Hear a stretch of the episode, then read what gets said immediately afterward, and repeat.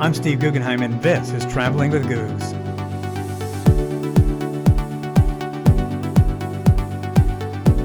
You can marvel at St. Mark's Square and the canals in Venice, the artwork and beautiful city of Florence, the rolling hills of Tuscany, the incredible historic sites and cafes in Rome, and the breathtaking Vatican. But many travelers in Italy forget about one of the country's most beautiful areas. A trip in southern Italy along the Amalfi coast will dazzle as you view the picturesque towns along the hairpinning drive that takes you up and down the area. My plan was to fly to Naples, rent a car, and travel through the region. But I was talked out of doing the trip on my own. A number of people said the driving was dangerous, and I would be too busy concentrating on the road instead of the scenery. I thankfully took their advice and went with a tour group. The hairpin turns come one after the other after the other. While in the oncoming lane, you're dealing with motor scooters, cars, trucks, and buses. The driving is so treacherous, I don't even think they could run a road race there. Though I must say, taking a sports car around the area could be a lot of fun, but you certainly wouldn't be hitting the accelerator too hard. The reason for the trip, though, is the scenery, which dazzles at every turn. Make sure to take an extra camera battery. We began our stay at the Raito Hotel in Via Trasumare, a luxury hotel overlooking the town of Salerno make sure to pay extra for a room with a view. You've already spent enough on the trip, and the extra dollars are more than worth it. In fact, the best extra money you'll spend on the trip. Otherwise, you could be facing the back of the hotel instead of a picturesque view. You could be looking at a view of garbage cans and service vehicles. Before going to bed, we would sit on the balcony, pinching ourselves at how lucky we are as we looked at the town ahead of us with the brightly painted buildings fishing boats, and kayakers. We would do the same before starting our day. The town of Vietri where the hotel is located, is a short cab ride away from the hotel.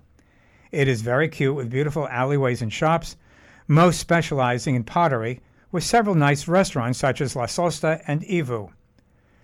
There are plenty of other places to stay in the area.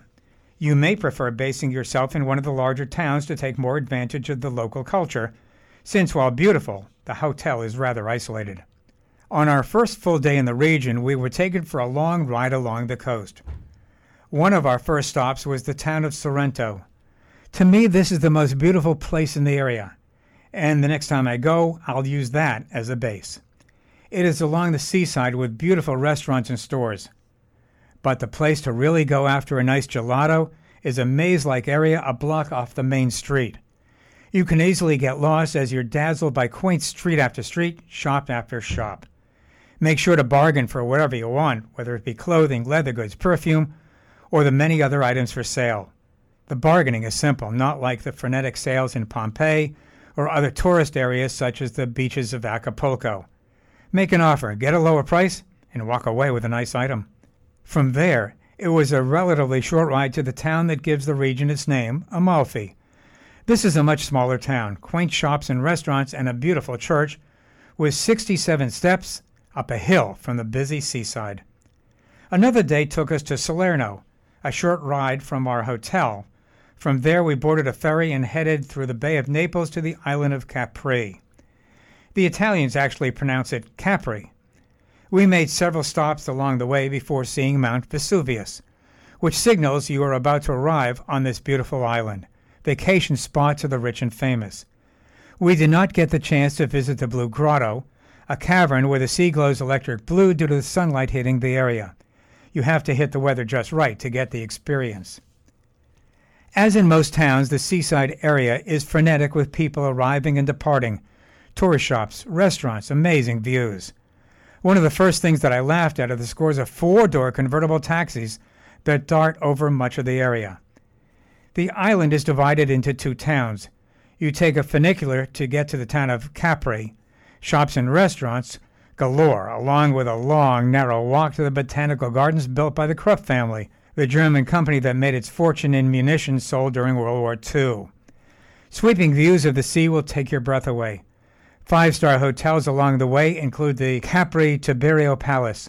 A walk into the lobby tells you money is no object when you stay there.